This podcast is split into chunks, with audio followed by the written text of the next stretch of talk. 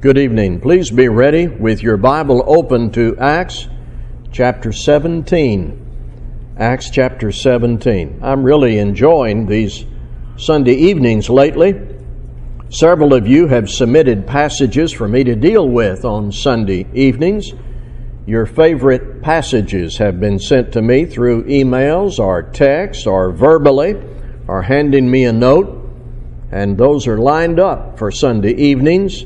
Those times are actually booked through the end of December, and there is no deadline. You can still send me your favorite passage, and we will schedule that for a Sunday evening.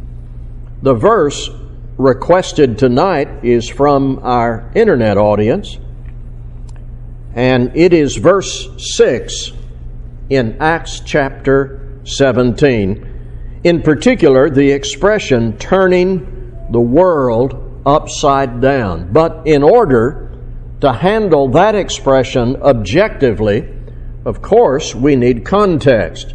So I'm going to read from verse 1 down through verse 15 in Acts chapter 17. I'll deal with the primary verse I've been asked to handle, but when we put context around it, it becomes much simpler to understand.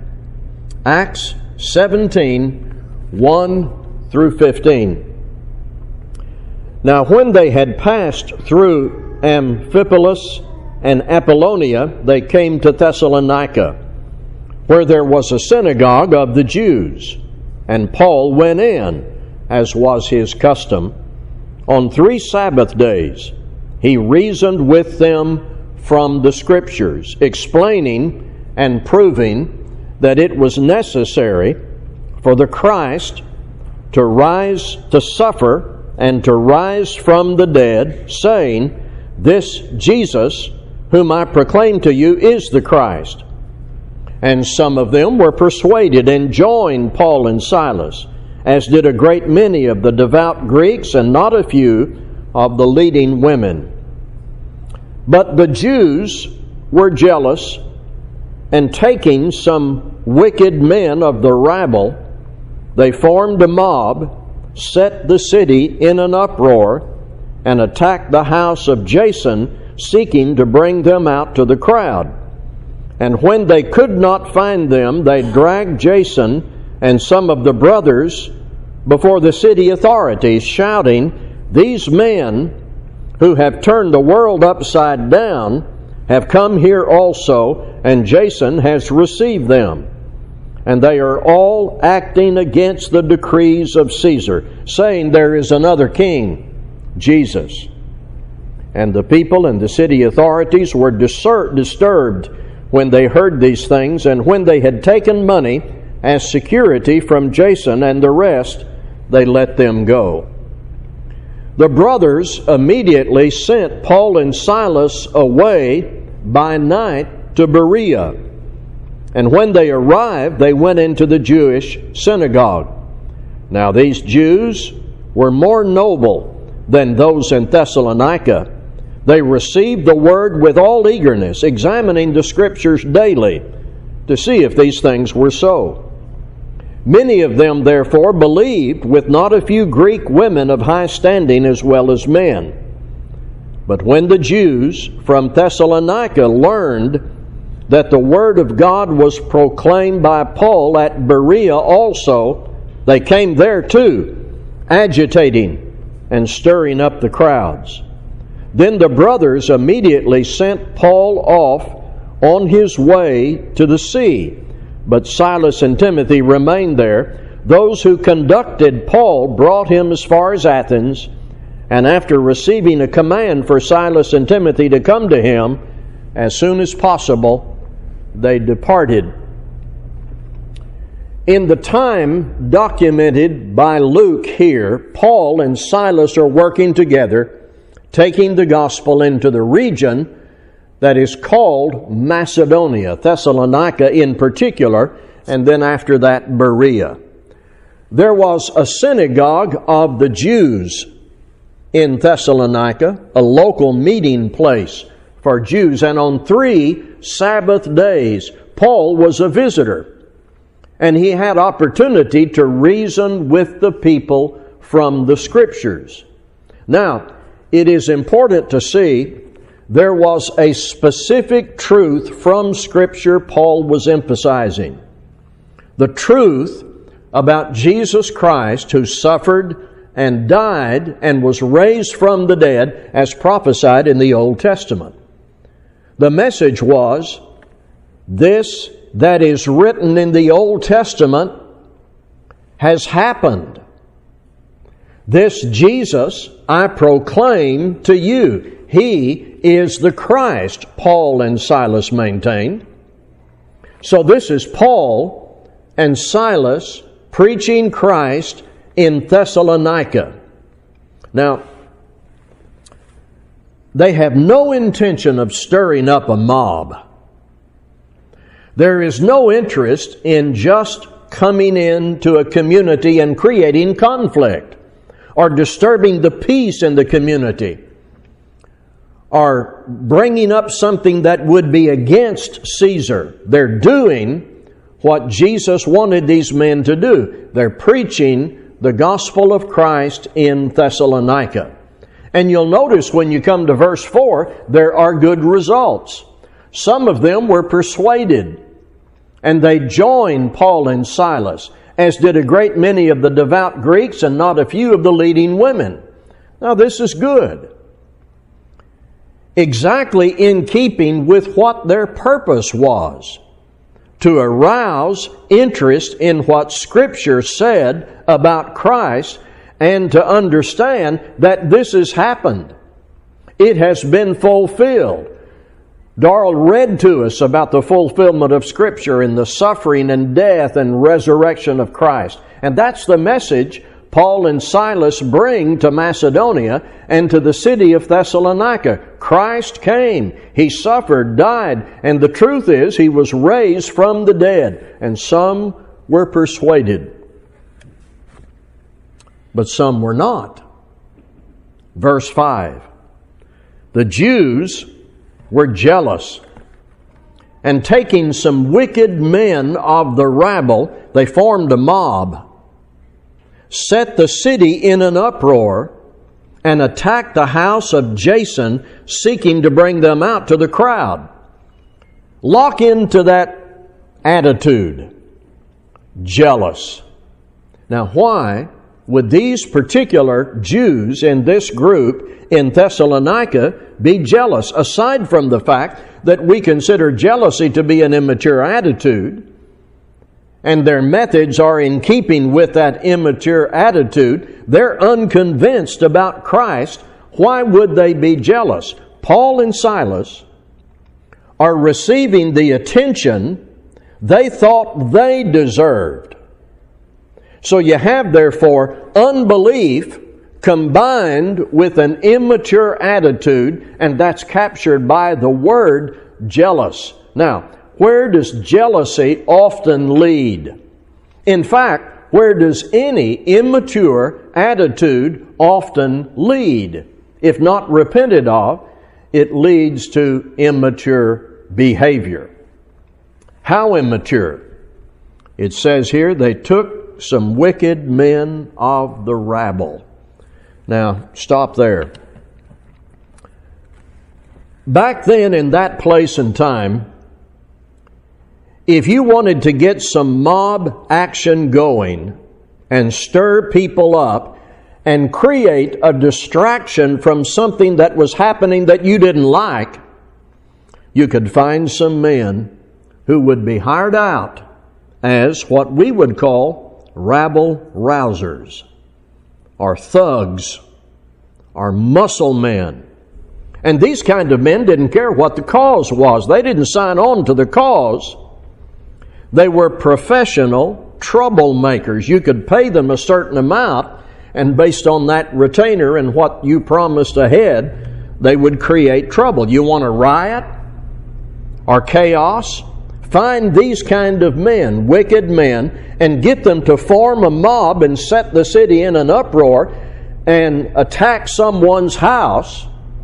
Bring those awful Christians out in the streets and then make false and exaggerated charges against them. Take these Christians to the authorities. You, you've created your distraction. And now, in all that confusion, take these Christians that you oppose to the authorities and make it sound like a worldwide conspiracy. That has to stop in Macedonia and in the limits of the city of Thessalonica. These men have turned the world upside down. They are attacking the decrees and the power and authority of Caesar. They are saying that there's another king who is a rival, Jesus. And the response, verses 8 through 10. And the people and the city authorities were disturbed when they heard these things. And when they had taken money as security from Jason and the rest, they let them go. The brothers immediately sent Paul and Silas away by night to Berea, and when they arrived, they went into the Jewish synagogue. I need to pause here and deal with the verse I was requested to address verse 6. We're going to lock into that for a minute. The phrase in particular, these men who have turned the world upside down have come here also. Now, the person asking me to deal with this verse wants to know is this telling us to turn the world upside down, or is this reporting what these wicked men claimed about Paul and Silas and their work? Well, this is simple. When we read verse 6 within the framework of the context and the grammar that Luke gives us in the English translations, it is clear this is not God telling us to turn the world upside down in the manner that these men described. This is an accusation expressed by the rabble rousers, hired by the jealous, unbelieving Jews. So follow the narrative carefully from 5 to 7. The Jews were jealous, and taking some wicked men of the rabble, they formed a mob, set the city in an uproar, and attacked the house of Jason, seeking to bring them out to the crowd. And when they could not find them, they dragged Jason and some of the brothers before the city authorities, shouting, These men who have turned the world upside down have come here also. And Jason has received them. And they are all acting against the decrees of Caesar, saying there is another King Jesus. And the people and the city authorities were disturbed when they heard these things. And when they had taken money as security from Jason and the rest, they let them go. This is what the wicked men of the rabble were telling the authorities. So, I believe when we quote this statement in Acts 17 6, we ought to be very clear and make it clear that this is not God giving a command through the apostles. This is an accusation uttered by these wicked men. Paul and Silas, as I mentioned before, had no intention of turning communities upside down, stirring up a mob, provoking the authorities. They simply wanted to preach the gospel. And Jesus is not proclaimed as a rival king to take the place or compete with Caesar. Jesus' kingdom, in fact, Jesus said in John 18, was not of this world. It was not a civil, geographically bordered kingdom on earth. Paul and Silas were not acting against the decrees of Caesar.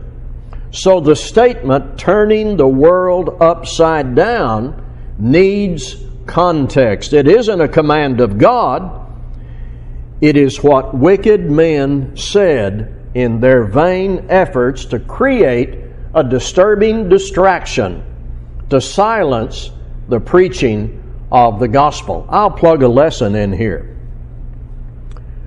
Our responsibility as Christians today is to preach the same message Paul and Silas delivered the gospel of Christ. And to preach that message fully, to seek opportunity, to support the work of preaching, to engage in personal evangelism. Our motive is not to cause trouble, arouse jealousy, provoke a mob reaction. If that happens, we will continue to preach the gospel, but it isn't our purpose to stir up trouble. It is our purpose to deliver the message God charges us to deliver.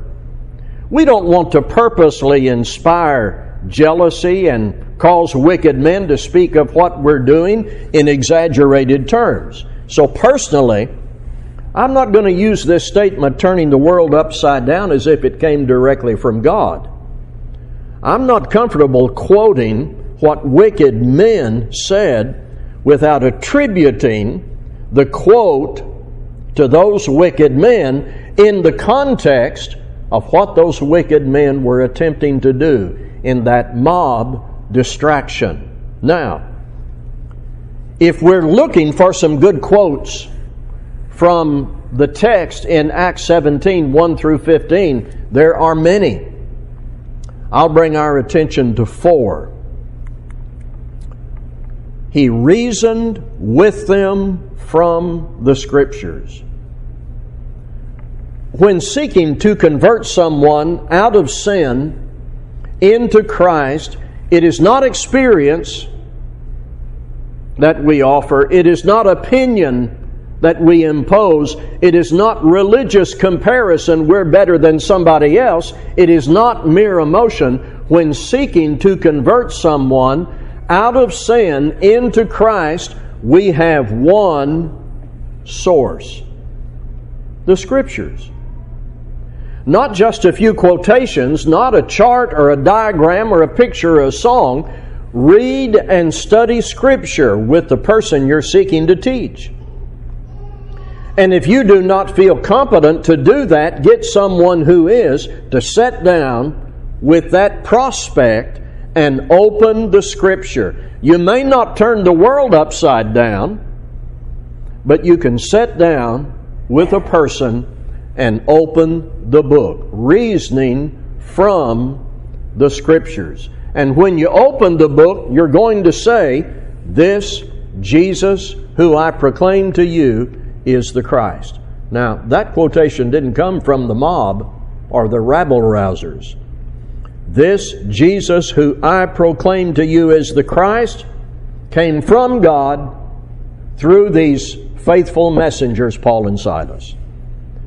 Once confidence in Scripture is established, simply show from the Scriptures that Jesus is the Savior God sent and then show from the Scripture how one receives the gift of salvation. And we spoke to that this morning. It is a mistake to just start talking about baptism in the church if you haven't established that Jesus is the Christ, the Savior.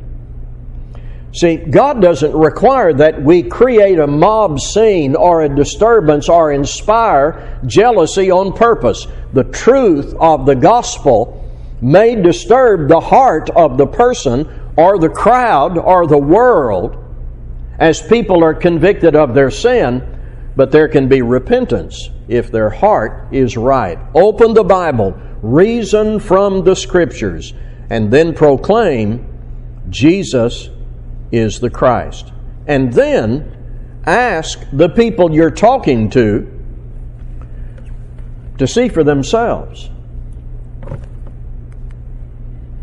The noble Jews in Berea examined the scriptures to see if these things were so. Now, these Jews were more noble than those in Thessalonica. They received the word with all eagerness, examining the scriptures daily to see if these things were so. Please notice, there were some other Jews mentioned back in verse 5, jealous Jews, who went out and found wicked men to create that uproar. But here in verse 11, very different people, very different Jews, noble, eager, willing to examine the scriptures to see if what was being preached about Jesus fulfilling prophecy was true. And that's exactly what we want people to do. We should encourage this. We don't want people to just take our word. We want people to take God's word. Show them. Let them read it and study it and find it and respond. Let them examine the scriptures themselves to see if these things are so. There are so many good quotes in Acts chapter 17 when you bring in the context. And then the Word of God was proclaimed. And that brings in everything we've been talking about. As the Word of God was proclaimed, negative reaction occurred. People in the crowd were agitated. There was jealousy on the part of Jews in Thessalonica. But agitation wasn't the purpose of the preaching. It wasn't, let's go into a city and see what we can stir up, and then let's go on to another city and see what we can stir up there. No, agitation wasn't the purpose of the preaching, nor did that agitation cause the preachers to be silent or change the message. The calling is to deliver God's Word just as God gave it and keep delivering that message of salvation, even if nobody responds, even if the environment is one of hostility and persecution and going out to hire rabble rousers. We keep preaching the Word. We don't seek persecution, but persecution doesn't stop us. Our intent is not to provoke mob reaction. But if mob reaction occurs, we're going to continue doing what God said we ought to do. Our intent is to reason from the Scriptures, proclaiming Christ and telling people what the Word of God says. So, I hope this has been helpful to the person who submitted the question and to those of us who are here tonight. I repeat, you can submit to me your request about a passage you have an interest in. The point tonight is really about clarity. We are not charged to just go out and disturb people, disturb the peace, turn the world upside down. That statement was the exaggerated accusation of wicked men. Our charge is to open the Scriptures, reason from the Scriptures, ask people to see for themselves, to verify what the truth is from God, and then we encourage sinners to repent and be baptized, and we continue to stand for the truth and try in using the Word of God to seek the greater purpose, which is that hearts will be turned from sin to God through Jesus Christ. Let's be standing as we sing.